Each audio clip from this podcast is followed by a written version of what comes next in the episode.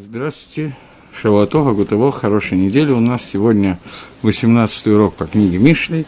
И мы находимся в конце 13 главы, а именно 31 предложение, которое говорит по-русски «Не завидуй насильнику и не избирай ни одного из всех путей его». Я прочитаю сразу до конца главы, потому что мерзость перед Всевышней, коль всякий порочный, а с садиком у него есть общение, у него есть контакт, проклятие Всевышнего на доме нечестивого, а его а жилье праведника он благословляет. Если над лицаним, над насмешником он насмехается, то людям скромным он дает свою милость, мудрый наследует почет, а глупых уносит бесчестие. Таким образом, мы разбираем эти псухим и начинаем с того, как объясняет Гаон Мивильна. Не завидует человеку, который занимает за насилием. Э, Хамас. Что такое Хамас на иврите? В Геморе есть махлокис на эту тему, и Маскона Геморы, что Хамас, заповедь Бальтахмос, на русский переводится обычно как «не возжелай», «не возжелай дома ближнего своего» и так далее. Заповедь Лотахмос люди воспринимают как э, то, что я беру, я беру и отнимаю у другого то, что ему принадлежит, бесплатно.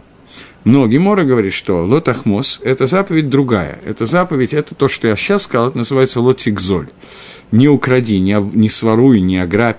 Заповедь Лотахмос – это когда у человека отбирают то, что он не хочет отдавать, и дают ему нормальную стоимость этой вещи. То есть забирают ту вещь, которую ему он не хотел ее продавать, уговаривают или заставляют его продать эту вещь. Это Исур Лотахмос, это Исур насильного забирания вещи. Несмотря на то, что он получает полное э, возмещение э, в конвертируемой валюте. И об этом сказано, что не надо завидовать тому, кто насильно берет эти вещи, хамаснику. Э, э, слово хамас, оно антоним, я не знаю, как по-русски лучше это сказать, слово мейшар, праведный, но не цадик, а именно тот, который идет прямыми путями. Я напоминаю, что мейшар – это тот, который все время взвешивает каждый свой шаг и решает из различных хороших вариантов, какой из них наиболее подходит именно ему конкретно, этому человеку. И об этом сказано, что не надо, человек не должен ревновать, завидовать, скажем так, человеку, который занимается Хамасом. Хамас – это полная противоположность Мишару.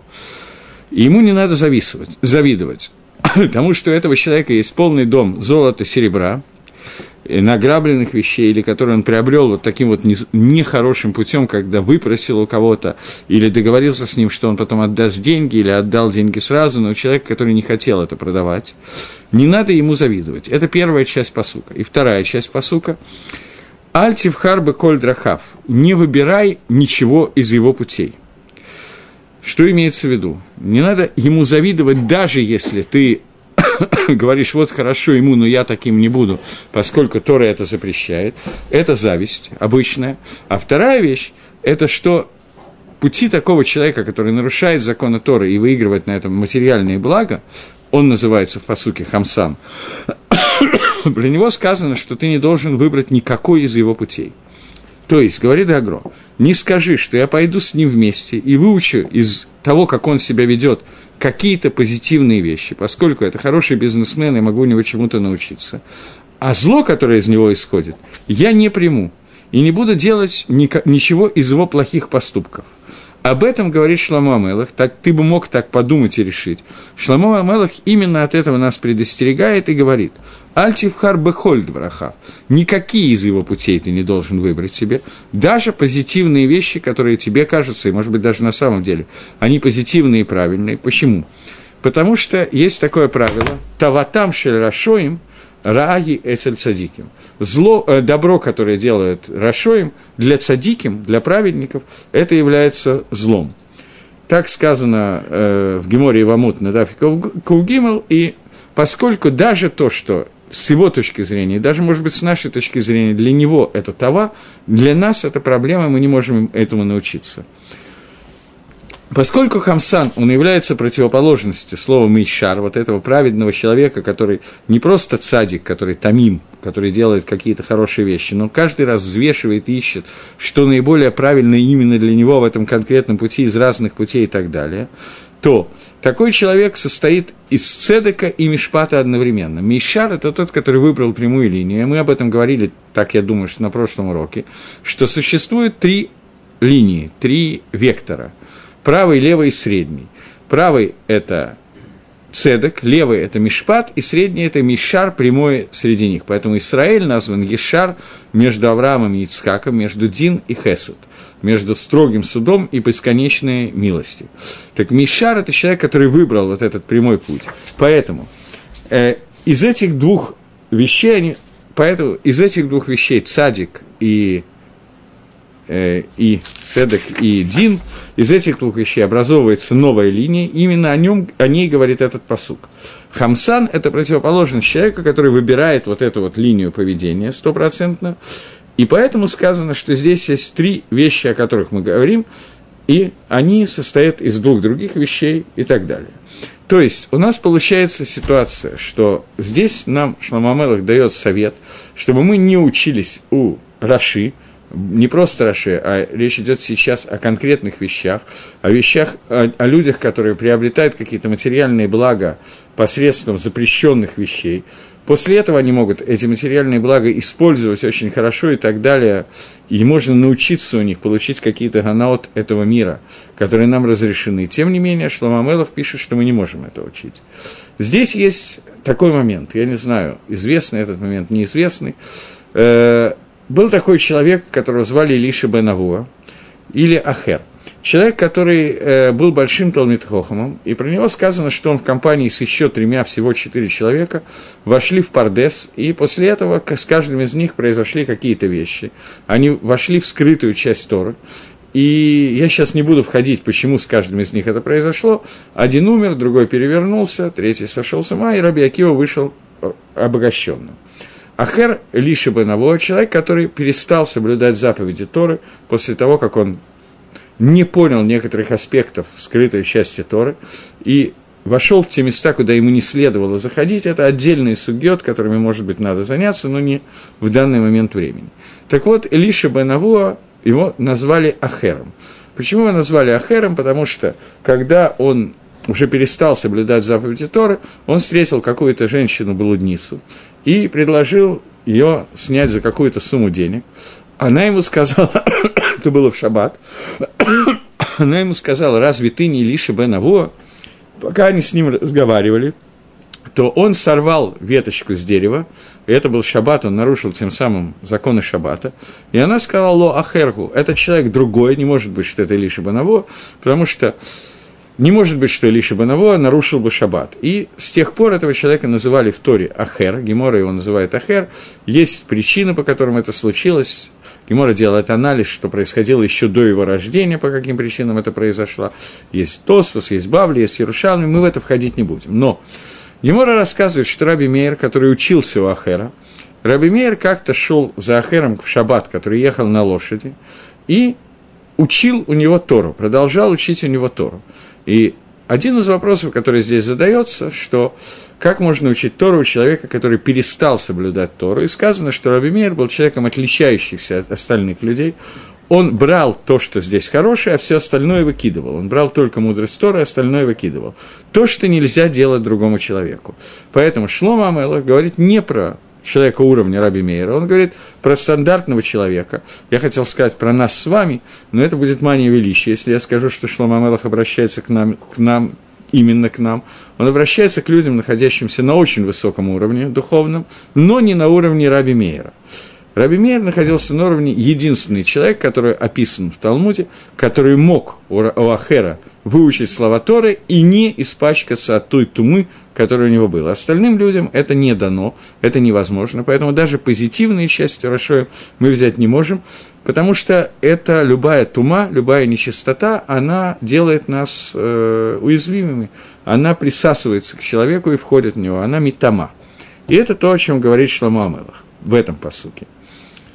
Я напоминаю вам, что Рамбом э, что Мальбим слегка, когда мы начинали учить Мишли в первом перике, Мальбим сказал, что обращение, которое Шлома Амелах обращается «Шма бни», «Слушай, мой сын», он обращается с, те, с теми вещами, которые очень легко понять этому сыну не самыми тяжелыми вещами, а теми вещами, которые и так очевидны, что не надо заниматься Хамасом, Гезелем и так далее, потому что любой нормальный человек до того, как он начинает учить мусар на уровне Перуша Агро на Мишле и так далее, любой человек понимает, что грабить, убивать, разбойничать, проливать кровь, насиловать и так далее, это по тем или иным причинам не самое лучшее в поведении человека. И именно с этого, говорит Шлома Мелах, надо начинать мусар, с тех вещей, которые человек, который тебя слушает, ему будет легко понять, и постепенно переходить к более тонким материям и так далее. Поэтому здесь он дает совет, начиная с того, что не надо учиться у Раши, который хамсан, который занимается грабежом, воровством в той или ином виде, воровством денег, даже если он платит за них, поскольку это вещь, которую человеку легко понять, то он понимает, что даже позитивные вещи, которые, несомненно, есть в этих людях, тоже от них нельзя взять, поскольку это Раша, и это выходит из рашаидства, а именно из того, что является Хамсан, это анти-Ешар.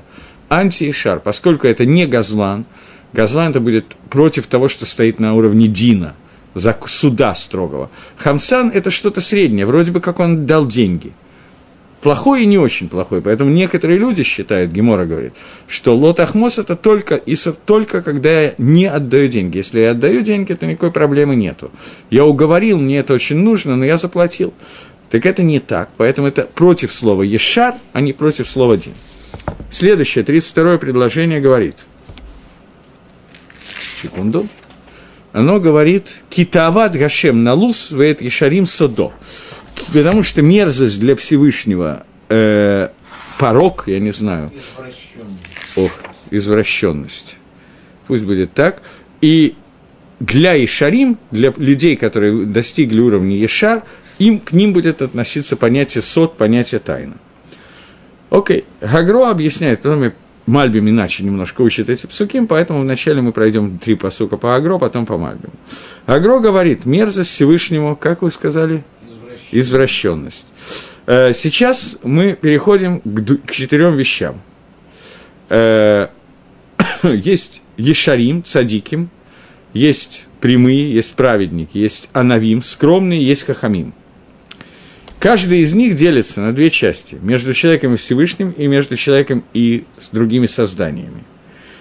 И Хахам, и есть еще Хахам в Цадик, который как бы надам луваком, так и бы если мы говорим про Мисву Бенадам Ламаком, то это Тора и заповеди.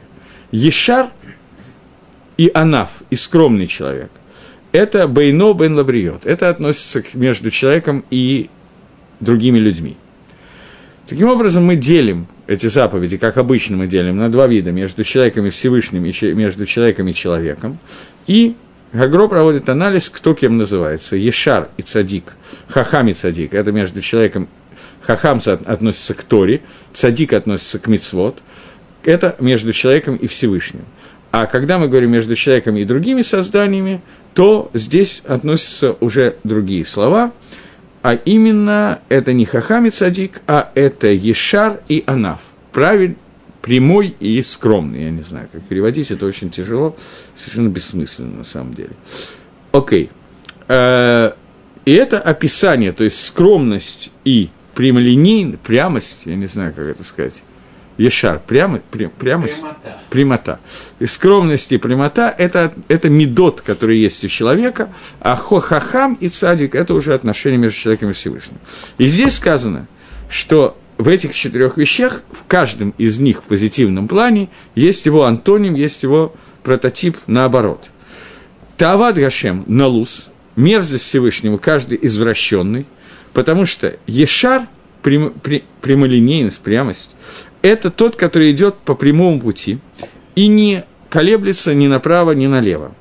Ровная противоположность этому – это человек, который идет все время по кривому пути, по кривой дорожке. Это человек, который идет по, прямой дорог, по кривой дороге, это называется Таават и Гашем, это мерзость Всевышнего. И это Всевышний его соне.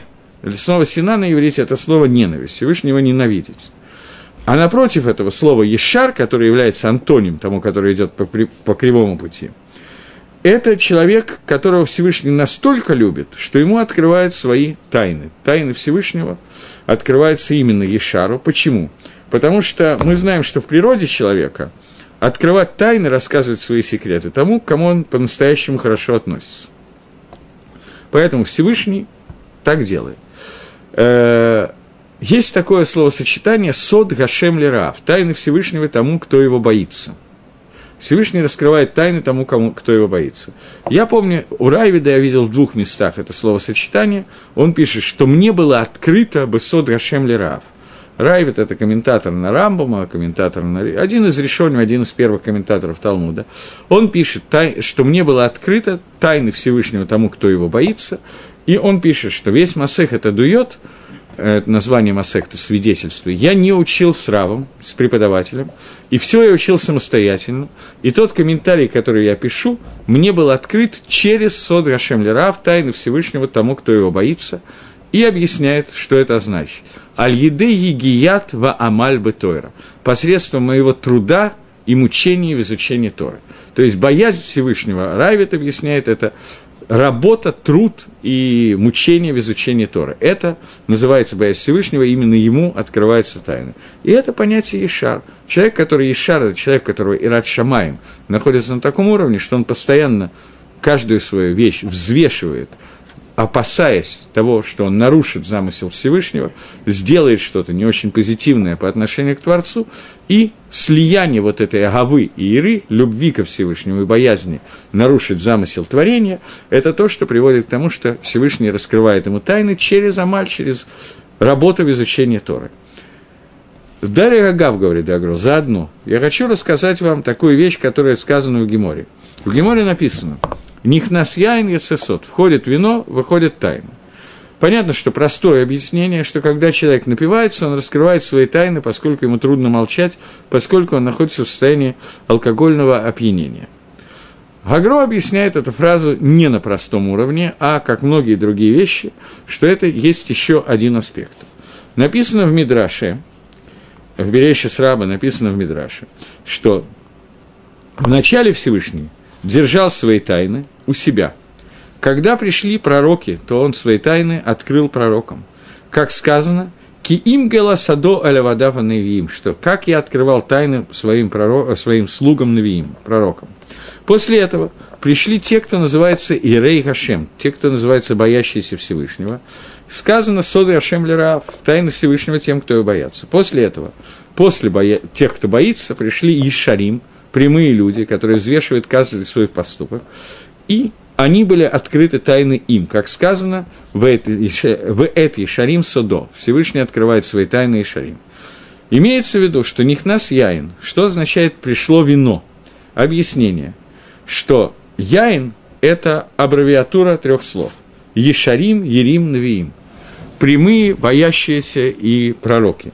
То есть этим трем видам людей, которые служат Творцу, Всевышний раскрывает свои тайны. И идет от нас задом наперед, в начале Навиим, это более высокий уровень, потом Ерим, Ират Шамаем, и только потом Ешарим, то есть это фактически наше поколение, среди нас может найтись кто-то, кто имеет название Ишар, я не имею в виду среди нас тех, кто меня слушает, или тех, кто говорят, я имею в виду в нашем поколении. Может найти человек, который вышел на уровне Ишар, и ему обещано, что Всевышний открывает ему свои тайны. Это состоит в том, что мы тоже можем достигнуть этого уровня, это была шутка мы тоже в состоянии это сделать. У Миарат Гашем, Бебейт Роша, следующий поступок, который говорит проклятие Всевышнего в доме нечестивого, ונווה צדיקים יברך, а жилище э, праведника будет благословлено.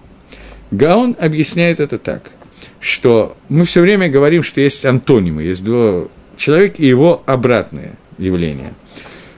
Наоборот, цадику – это רשע – Цадик – это праведник, רשע – это нечестивец. Наоборот, ישר у у нас был... Э, кто у нас был, наоборот, ישר у, я уже забыл за это время. Э, נלוז. Э, חמסן был, наоборот, ישר у, тот, который грабитель, я не знаю, как его, тот, который нарушает заповедь לא תחמוס, был, наоборот, ישר у, а наоборот, цадику – это человек, который называется רשע – רשע – это человек, который оставляет Тору и мицвот, ради того, чтобы исполнить свою тайву в этом мире. То есть Раша – это человек, который не то чтобы ошибается понимании замысла Всевышнего. Он понимает, что он делает что-то не то, он делает это бемезит. Но просто ему очень тяжело сладить своим, со своим желанием с тем, во что одевается его Яцергара, который одева, одевается в одежде, которая состоит из того, чтобы восполнить свои желания этого мира и получить удовольствие от этого мира. Ну а Кодыш Баргу э, посылает, то есть что такое тайва? Тайва – это наполнение своих желаний, наполненность этого желаниями своего тела, своего дома и так далее. Об этом сказано, что Акодыш Баругу прошлет на этот дом проклятие, дом, в котором основная задача – это выполнить, восполнить свою таву. Но цадиким, они находятся в вести, который называется дом. У них есть невей, жилище. Сказано около цадика, говорит Гаон, он обращает наше внимание на это. Сказано не слово «дом», а именно слово «наве». А у Раши сказано не «נווה», а именно слово «בית», «дом». רשע, он делает этот, этот мир עיקר ом, поэтому у него в этом мире есть дом. И он называется домом, внутренностью, это его суть. Праведник, у него весь этот мир – это не дом, это временное прибежище. Поэтому это называется словом «נווה», жилище, что такое непостоянное, а край, как сука, что-то в таком плане, временное. Поэтому сказано, что даже тот, у кого жилище является только временным в этом мире, и он не гонится за удовольствием этого мира и за брахой этого мира, тем не менее, Всевышний его благословит. Дом состоит из трех элементов. Это, я забыл, как это называется, фундамент по-русски, внутренность дома и потолок. Это три вещи, из которых состоит фундамент и пол, стены – который образует внутреннее помещение, и потолок. Из этого состоит дом. И об этом сказано, что это вещь, которая называется сетер. Сетер – это тайна, и это аббревиатура трех слов. Сов, тоф, рош. Конец, внутренность и изголовье. И это дом, который состоит из вот этих трех элементов. Это, если мы сейчас э, перейдем уже не к дому, а к более как бы глобально рассмотрим эту проблему, не локальное, а глобальное слово вспомнил, то у нас получится, что есть тело и Алам Газе, которые называются домом, они оба называются домом внутри этого мира, но цадиким у них тело не является икаром, у них тело не является основным. У них основным является нефиш, руах, нешама. Другие три элемента – это три вида души, которые, три уровня души. И этот сек, сетер у них – называется Наве. Наве – это аббревиатура в терминах Зогара и Аризаля. Это аббревиатура двух сферот Нецех Вегот, которые образуют, которыми управляет Всевышний этим миром. И о них сказано, а Ишарим сказано, сот, который яин, у цадиких сказано Еварех, то есть это броха. То есть он обращает внимание на то, что Ишарим всегда у Гагро – как он объясняет э, Мишли, и это более высокая э, ступень, чем цадиким. Но не только у Гагро, это мы можем увидеть, э, например, в молитве э, Йом-Кипура, Рожашоны. Ешарим – это цадик более высокого уровня, который Мияшер, от слова Исраэль, Ешар, Мияшер упрямляет все свои пути. У цадика, здесь цадик имеется в виду не тот цадик, который обычно мы... Цадик – это человек, который не делает авирот – а Ешар – это человек, который среди мисвод, который он делает, выбирает самый лучший путь мисвод. Об этом идет речь. Так вот, Ешар, он более высокого уровня, чем Цадик.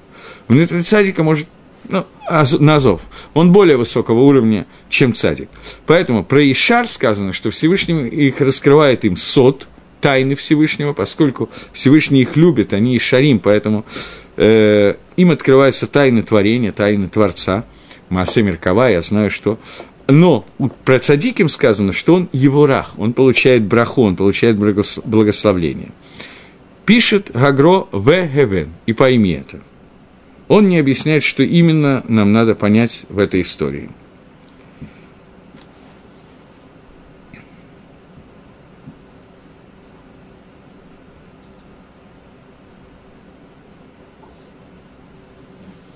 Сейчас, секунду.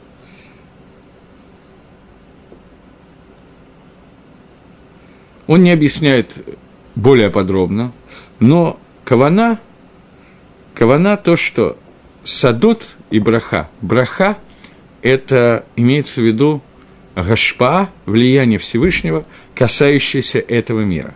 Несмотря на то, что цадик, этот мир, не является для него основным, и он заботится о нефиш, рох, нешама, то есть то, что является основным духовным в этом мире, тем не менее, его реакция Всевышнего на циткус – это браха, которую получает садик в этом мире.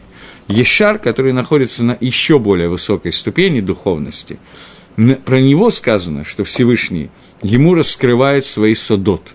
То есть это браха на другом уровне, браха на уровне духовности, а не браха на уровне современного этого мира.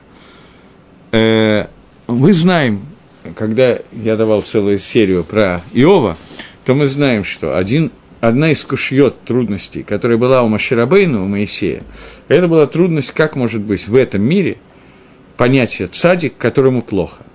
Лихойра вот здесь вот написано, в, этих, в этой Мишле написано – Шламо Амелах пишет, что «Невей цадиким и варех» – жилище цадиким будет благословено. И Пшада Пашут, как объясняет его Агро, что жилище цадиким будет э, благословено, благословено благословением Алам Газе.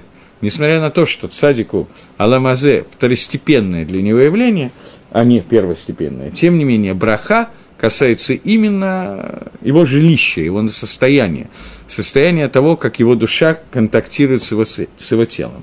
И возникает вопрос, как может после такого посука, который сказан в Танахе, как может существовать садик, которому плохо, садику, которого не хватает чего-то хорошего в этом мире. Об этом написана вся книга Иов, и ответ на этот вопрос – это вопрос, который задавал на самом деле Маширабейну. Есть мнение, что Маширабейну и писал книгу Иова, чтобы ответить на этот вопрос. И ответ, который Маширабейну давался тяжело, ему было тяжело понять. Ответ на этот вопрос мы получили из книги Иова, из комментариев и так далее. Понятно, что Маше понимал не совсем то, чего не понимаем мы, он был несколькими этажами выше непонимания. Э, он понимал, что замысел Всевышнего нам не раскрыть, потому что мы его не видим, но он хотел увидеть, как все детали – нехватки награды в этом мире цадику, как они влияют. Потому что мы с вами прекрасно понимаем, что связано это с тем, что цадик не получает награду в этом мире, для того, чтобы вся награда цадику была в мире Аламаба. И довольно странно, что Маше не понимал такой простой вещи. Э, понятно, что Маше не понимал не совсем этого. Ответ на этот вопрос Альпи Кабола дается такой очень замысловатый, который здесь Агро фактически написал, только написал очень коротко. Мы знаем, что вы знаете, что Агро в Мишле очень часто приводит коротко Рамазим на то, что он объясняет в других книгах Бакабола.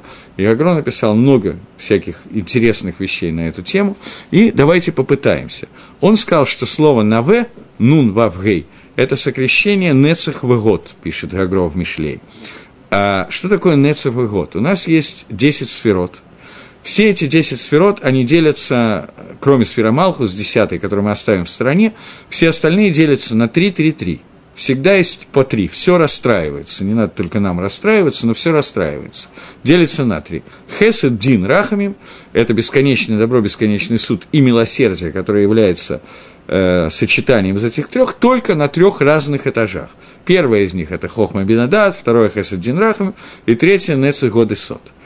Так вот, Нецах и год соответствуют правой и левой линии, плюсу и минусу, то есть награде, Нецах награде и год наказанию. Только разница состоит в том, что э, Хесед Дин Рахамим в том виде, в котором мы привыкли о них говорить, а именно, что это добро, которое раскрывается на 100%, независимо от моего поведения, Дин, который соответствует только моему поведению, и сочетание между ними, это раскрытие этих трех медот, оно существует после смерти человека, это Ганеден и Геном. Ганеден Хесед, Геном Дин. И среднее между ними сейчас не будем касаться. Нецах и год, который существует, это то, те медот, те сферот, которыми Всевышний управляет в этом мире. Они называются как бы мимозагот, они разбавлены. То есть они не так видны, как в Хесаде едины, и еще меньше, чем Хохма Бин Айдат, который раскроется только в седьмом тысячелетии и после этого. Э, Нецах Вагот – это Хесед и Дин, которые разбавлены. То, то есть это Дин для Хесуда – это Нецах, и Хесед для Дина – это Год – переводе на человеческий язык. Праведники получают наказание в этом мире для того, чтобы они получили нецах, полную бесконечную, нецах – это бесконечную вечную награду в миру грядущем, а грешники получают год, от слова год, что-то красивое, они получают награду в этом мире для того, чтобы они не получили эту награду в будущем мире, для того, чтобы исключить из них. И это в этом мире выглядит как противоречие, поскольку мы не находимся, мы не видим Хесед Динрахами в чистом виде. Так вот, говорит здесь э, про цадика, говорит здесь э, Гагро, что цадик получает броху в виде этих двух метод. Нецех, выгод, поэтому слово «наве» – это сокращение этих двух медот, этих двух качеств, о которых мы сейчас говорим. И эти две качества будут мивурахим – они получат броху, они получат гашпо для цадика со стороны Творца. Через них будет литься вот это гашпа, это влияние, о котором идет речь. Поэтому понятно, почему мы видим цадика, которому плохо, и Раша, которому хорошо, потому что это и есть проявление брахи через эти две меды, о которых идет речь. На это здесь намекает Гагро и объясняет это более подробно в книжке Сифрида Сньюса, которую он комментирует который является как бы Мишной для Кабалы, там он объясняет это, естественно, значительно более подробно, но здесь это тоже достаточно хорошо видно. Окей. Двинемся немножко дальше. У нас осталось два предложения. Давайте я попробую их хотя бы по Гагро пройти, а по Мальбе мы посмотрим, будем мы им заниматься или нет. Продолжает Шламамелах и говорит о том, что им, э, секунду, мне надо найти посук, им лалайцимгу елиц улайниим и тенхен. Если мы говорим про э, насмешника, то над насмешником он будет насмехаться, а не им, а слово анава, скромность. А скромным людям он даст хен, то есть свою милость. Гагро объясняет. Лейц, мы говорили о том, что здесь все идет антонимами – до этого был Анаф, скромный человек. Противоположность скромности – это насмешник, лейцан, лейц. На современном языке лейцан – это клоун, на языке э, Танаха, лейц, лейцан – это насмешник, тот, кто насмехается. И вот он говорит, что тот, кто будет насмехаться, имеется в виду насмехаться, не имеется в виду просто улыбаться и так далее. Нет. Речь идет о человеке, который насмехается над словами наших мудрецов, над Мишлей, над Торой и так далее, над... Понятно. Это противоположность человека, который анав. Что определяет понятие анава? Мы как бы привыкли к пониманию анава одному. Здесь э, Шламамелов имеет в виду немножечко другое понятие. Анав – это не тот человек, который скромно молчит, потупив голову, немножко наклонив на бок и так далее. Анав – это человек, который понимает, что по сравнению с мудростью Творца, по сравнению с тем, что учат нас наши мудрецы, его мнение отсутствует, оно умножено на ноль, суть которого ликабель – принять на себя ту мудрость, которую говорят наши мудрецы, и аннулировать собственные мысли. Его анава заключается в том, что он, сравнивая себя с нашими мудрецами, понимает, что его задача – принять слова мудрецов, а не наоборот. Кто такой лейц, кто такой насмешник? Человек, который, слыша слова мудрецов, начинает над ними насмехаться. Так вот, здесь сказано, человек, который будет насмехаться, анава – это люди, которые э, в перке, а вот про них пишут, скромные люди. Кто такие скромные люди? Это наалавим вейном алувим, те, которые их обижаются, а они не обижены – Шомим херпатав военным и шумим. Они слышат, как про них говорят какие-то нехорошие вещи, и не отвечают на эту тему. Продолжают спокойно молчать, наклонив голову, и принимают это. В Мусаре из этого места Мишлей, вы понимаете, что Мишлей Мальбим называет Мишлей Хохмат Мусар. Мусар Хахма. Хахма Мусара Мальбим называет ее. Мишля – это книга Танаха, в общем, единственная книга, которая посвящена всему Мусару. Дальше Перки, а вот это уже Мишная, с которой не Танах, это Мишна, которая Аводга Мусар. И все, весь Мусар рождается из Мишны, э, а вот и понятно, что Мишна базируется на книге Мишлей. Поэтому, э, когда нам сказано, что мы должны быть скромными есть целая система обучения скромности, есть были и Шивот, Слободка, Навардек, были целые махлокисы на тему того, как обучаться скромности в Аламе Шивот. Были люди, которые считали, что им надо специально одеть порванный с пятнами пиджак, костюм и так далее, для того, чтобы на них смотрели пренебрежительно, чтобы они выглядели как бомжи, для того, чтобы не давали им никакого ковода и так далее. Понятно, что какой-то ковод человеку необходим, человек, которого лишить полностью всего ковода, всего понятия, человек, у него есть кого-то от СМИ, у него есть понимание, понятие того, что такое кого-то, и он должен понимать, что это такое. Но, тем не менее, человек, который лишается всего кого-то, он становится сумасшедшим, он выдумывает свой кого-то, он становится Яга Юлий Цезарь. Где мои вассалы? Потому что человек не может, он Мелаха, Машиах, он Илья Ганави, в разных сумасшедших домах он выглядит по-разному. Но человек не может полностью быть лишен кого-то. Разным людям ему нужно по-разному иметь. Но анава – это не совсем анти кого-то. Есть кого который действительно антианова, а есть человек, кого который состоит в том, что он понимает свое место и понимает, что он должен быть анав, принимать другие вещи, не отвечать, когда ему говорят гадости и так далее, и так далее, но при этом это не означает, что он должен считать себя, я не знаю, дебилом и так далее. Это не факт. Он может быть дебилом и скромным человеком, но не обязательно. Это необходимое, но недостаточное условие. Так вот, человек, про которого сказано в Мишне Перке, а вот что, они на алавим, вело алавим, их обижают, а они не обижаются, им говорят гадости, они не отвечают, вот эти люди, это люди, которые называются навим. Лейц, насмешник, это обратное. Обратите внимание, не называет Михубат обратно этому, уважаемый человек обратно этому. Он называет именно насмешник. Почему именно насмешник обратно этого? Потому что человека, которому делает замечание, он елиц, Миколь Адам, он насмехается над любым человеком, ему невозможно ничего объяснить, потому что все, что есть, он переводит в шутку, в насмешку в... и так далее. А Кодыш Барагу превращает его в эту насмешку. Люди будут, весь мир будет над ним, над ним смеяться. И это наказание меда кинегет меда, это наказание меру за меру. И есть такой запрет лит хаберем лицаним. Запрет э, бумышав лицим лоешав. Э, в компании лицим я не сидел, человек говорит, по-моему, первый псалом. А? Первый псалом. Давида Мелаха говорит, «Бамашав лицим лоишав». Человек говорит, что я не находился в компании насмешников. Но если это происходит, то Акодыш Барагу становится, делает так, что весь мир смеется над ними, и это наказание Медаки Дагет Меда, мера за меру.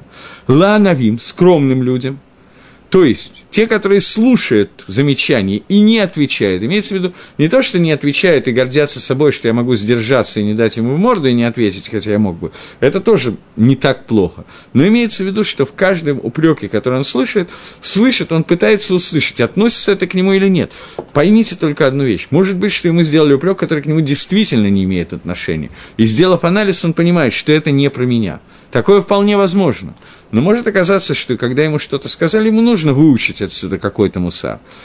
Люди, которые махним осмам, бифней колодом, они преклоняются перед каждым человеком, не бегут за ководом, про них сказано, что Акодыш Бараву даст им хен, даст им милость в глазах всех созданий.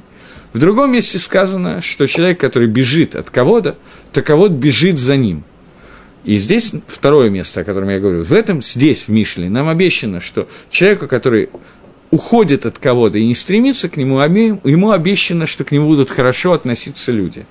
В другом месте говорится, что человек, Гемора говорит на эту тему, человек, который убегает от кого-то, кого-то преследует его. Есть такая шутка в мире Ишивот очень известная. Почему человек, который пытается убежать от кого-то, что он такого плохого сделал, что кого-то за ним бежит, и ему никак не удается убежать? Вопрос понятный. Ответ такой же шуточный ответ, потому что он слишком много оглядывается, не слишком ли быстро я бегу, как в известном анекдоте здесь. Но здесь речь идет, что ему не дадут кого-то, ему дадут хен, ему дадут милость в глазах других людей. Окей. Теперь следующий посуд продолжает то, о чем мы говорили. Квот хахоми минхилова ктилем марим колон. Э, сейчас, мудрые наследуют почет, а глупые колон – это наоборот почет, бесчестие. А? Позор. Позор. А глупые, они, удосто... они получат позор. Да. Можно было сообразить, что кого-то позор. Ну вот тяжело мне антонимы искать. Квот хахамимен хилу. Кого-то наших, наши мудрецы, они получат по наследству. Это будет их наследство, дословно, я не знаю, как это сказать. Недостаточно нашим мудрецам, что у них будет кого-то, но они оставят этот кого-то по наследству своим детям и так далее. И это кого-то, который они инхилу именно.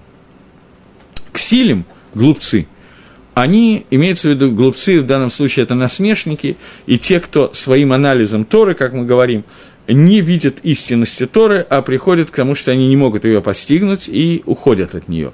То есть человек, который не из-за пятуя Ецаргары отказывается от соблюдения Торы, не из-за соблазна, который приводит Ецаргара, а по другой причине.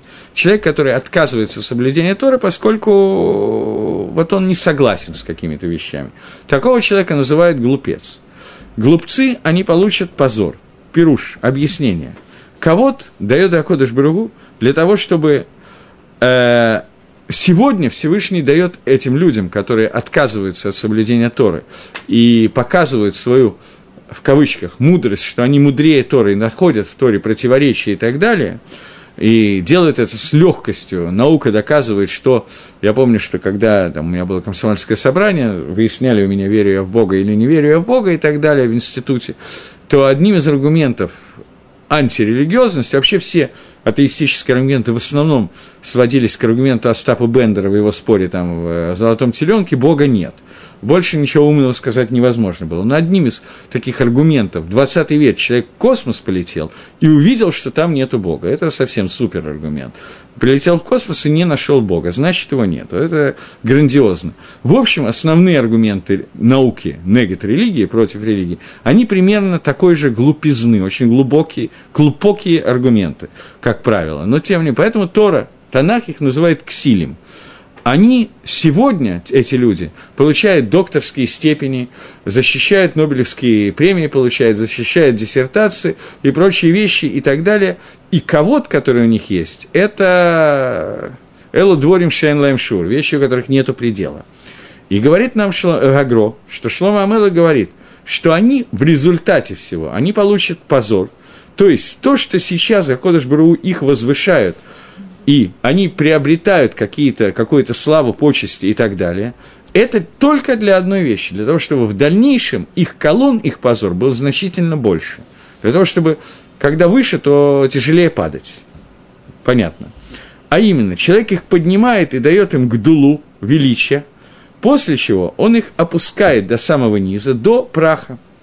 И это, в этой ситуации их колонн, их позор огромен примером этому является человек, с которым мы знакомы, и уже скоро опять встретимся, человек по имени Аман, который, если бы он э, упал до того, был повешен, до того, как он стал первым министром и достиг самой большой гдулы, то об этом бы даже никто не заговорил, это было бы неинтересно, таких людей сколько угодно. Мистабер, что Хашвирош в своей жизни повесил много народа, потому что такое вот обычно у диктаторов есть такое хобби вешать и так далее. Но тогда бы не было никакого персума Несса, никакого Пуримского Несса не произошло, и ничего.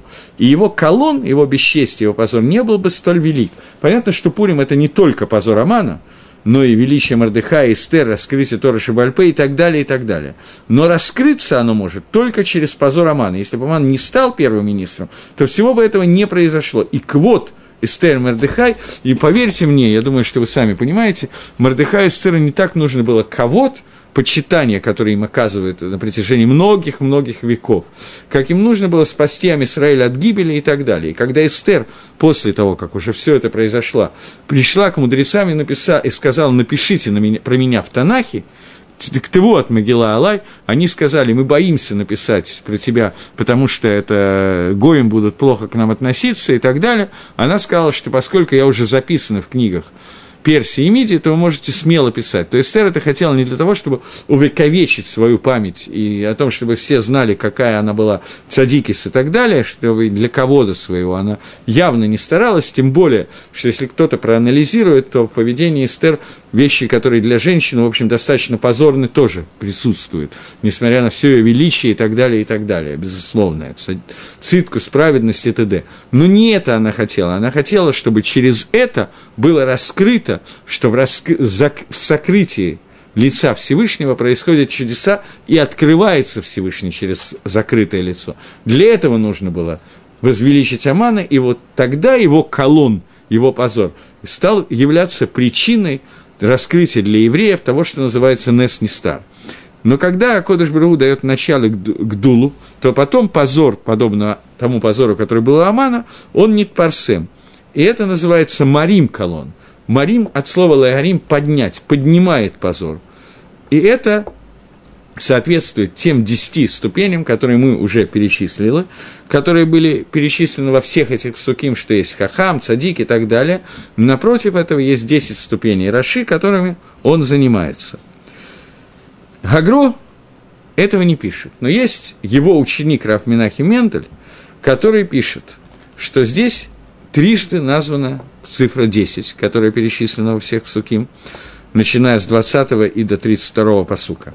И это соответствует 10 вещам, которые были созданы э, в Торе, 10 уровней награды, которые человек получит за Тору после смерти, и он указывает, где можно их посмотреть. Я не буду вам цитировать эти места из Зохара, он их частично очень приводит, но э, 10 хупот, которые делает Всевышним цадиким в Алам Аба, э, про Алам Аба нам известно очень немного, но в Зогаре написано, что есть 10 хуп от слова хупа, которое мы делаем во время бракосочетания, но здесь это хупа – это покрытие шехиной, когда шехина покрывает садика сверху, который делает 10 видов уровней, которые делает праведника Валам Аба, э, и так далее. Эти 10 вещей, которые человек должен вести себя этими десятью частями в этом мире, которые связаны с Торой, и это тоже написано в Тикане и Зохара, он не перечисляет, какие 10 вещей, он только пишет, что здесь есть намек. А те, кто уже это серьезно учит с помощью Зогара и других источников, могут это узнать, но понятно, что мы не можем это узнать. И пишет, что существует четверо, четыре из них, которые раскрываются в этом мире, и достаточно тому, кто может это понять. То есть, эта цифра 10, понятно, что она соответствует 10 сферот, соответствует 10 уровней награды, 10 уровней кого-то в Аламаба, который получится в грядущем мире, который получит садиким, и 10 уровней позора, которые существуют внутри этого мира. Окей. Более подробно, я думаю, что здесь не обязательно. Мальбим здесь, э, да, я все-таки решил, даже если не успеем Альбима, чтобы мы закончили сегодня перек, потому что это уже будет безобразие, если я буду продолжать. Мальбим здесь пишет. Альтикане, не завидуй э, хамаснику. Хамасник – это тот, который нарушает заповедь «не возжелай», так как мы ее объясняли. Э, человек, который идет по пути Хамаса, то есть это включает в себя все хомес навшо веноте, все виды которыми человек склоняется к исполнению своих желаний и склоняется от правильного пути и от мицвод. И здесь нам заповедует Шлама Амелах, указывает нам, что человек не должен идти за этим человеком не по двум причинам. Первая причина, по которой он может за ним пойти, что он завидует его Гацлахе в этом мире. Об этом сказано «не завидую Хамаснику». И вторая причина, что человек хочет выбрать пути Хамаса по того, что он видит, что эти причины в его глазах являются удачными, правильными и так далее. Об этом сказано, никакую из этих вещей ты не должен выбрать. И дальше нам написаны четыре причины, о которых Гагро пишет, что они раскрываются в нашем мире, Мальбим их перечисляет. Четыре причины записаны в этих псуким, четыре вещи, о которых сказано – Ганалос минга йошер, мицад бинато. Человек может склониться от правильного, отклониться от правильного пути со стороны своей бины, со стороны своего разума, потому что йошер – это то, что соответствует меде – меры качества, которым называется бина, умение делать анализ. Человек, делая анализ, хохма – это информация, полученная сверху от учителя к ученику, бина – это анализ, который человек делает на основании хохмы, который устанавливает для него правила своего поведения и понимания. Человек с помощью этого анализа может увидеть какие-то вещи, которые он видит в Роше, и на основании этого анализа ему покажется, что есть какие-то накудот, которые являются правильными, и он может по ним пойти. Агро, если вы помните, здесь писал, что не надо научиться у него даже позитивным вещам. Здесь Мальбим, я думаю, что это одна и та же шита, одна и та же точка зрения. Мальбим пишет, что почему им не надо учиться, потому что на основании своего разума и анализа тебе какие-то вещи могут показаться позитивными, и это, как пишет Гагро, исключено. Вторая вещь. Он пишет, секунду, э, Китават Гашем Нелус вет Ишарим Содо, что правильно Ишарим получат сод, тайны, а мерзость для Гашема будет любой человек, который вот наоборот Ешару, наоборот Ешару, то есть Хамсан, он является мерзостью для Всевышнего. Ешарим – это те люди, сердце которых выпрямлено, и они выбирают с помощью своей бины, с помощью своего разума, постоянного анализа, они выбирают правильный путь службы Всевышнего, и эти люди называются Ахвей Гашем, те, которые любят Творца, до такое состояние, что Всевышний оголяет им, раскрывает им свои тайны. Имеется в виду сот Мааса Берешис и сот Мааса Меркава, то есть тайны смысла заповеди и смысла и понимания того, как именно Всевышний управляет своим миром. Наоборот этому, человек, который из своего анализа уходит к обратному пониманию. Анализ, который ведет к обратному пониманию, это не лос – то есть его бина идет в сторону тавы, мерзости по отношению ко Всевышнему. То есть это человек, который выходит в состоянии минус укфера, состояние еретичества и отрицания основ меры. Агро пишет, что Нулус – это человек, который идет все время изгибленными путями, Хамаса и так далее. Э, Мальбим пишет, что из-за хамасничества, из заповеди «не возжелай», и из неправильного анализа тех данных, которые он получает, этот человек приходит в состояние еретичества и кфира. Агро тоже это описывает только чуть-чуть позже, не в этом месте. Дальше. Человек, который... Есть человек, который маршия становится рашой из-за э, своей природы, которая толкает его на рашаидство.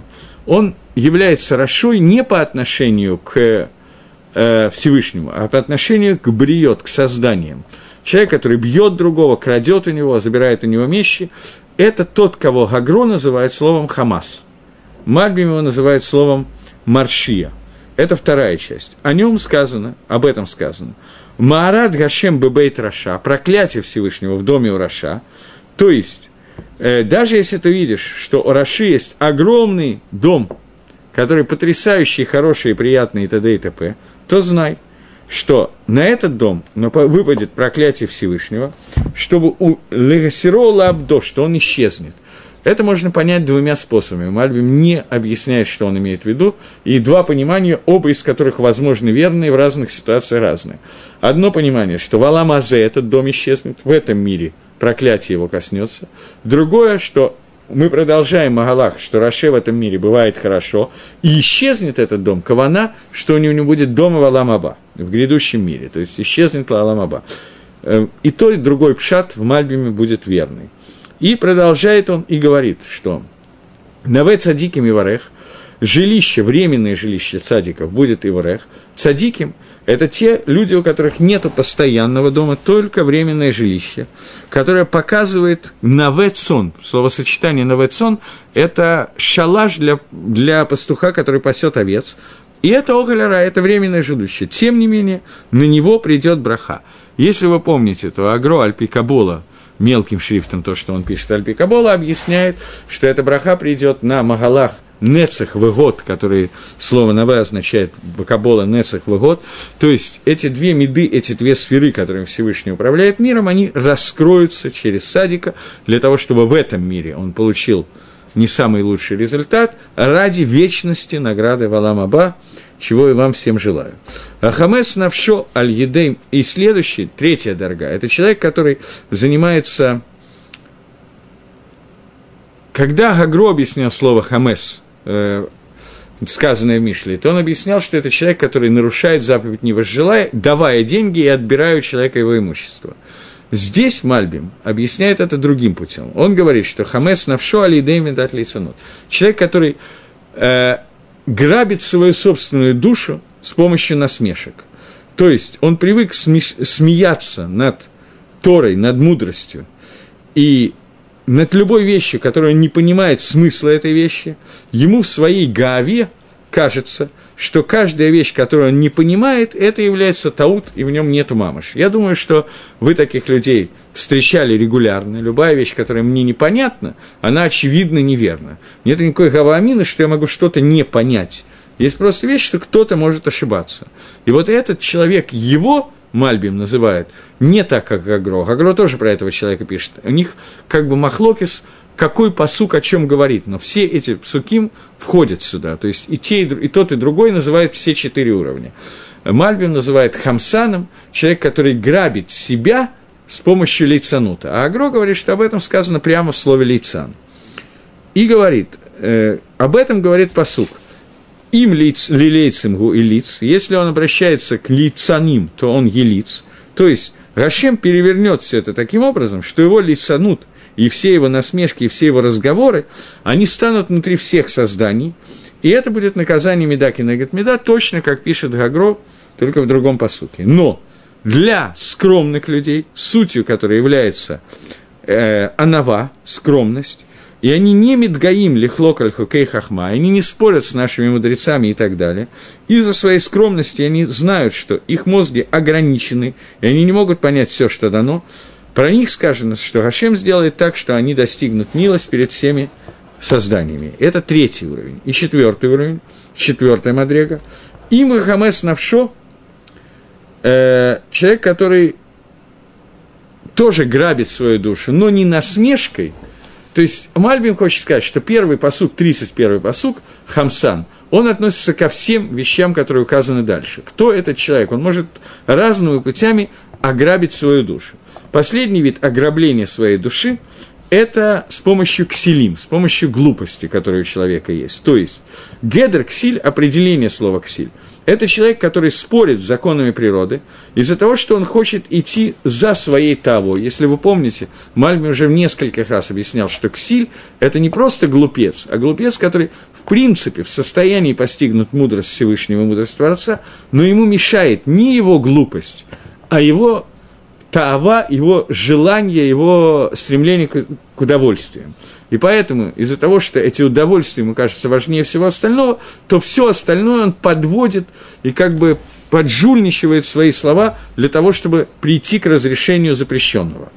И несмотря на то, что он знает законы природы, про это сказано, что квот хахамиминхилу, что те мудрецы, которые мудрецы, их кого они получат хамот.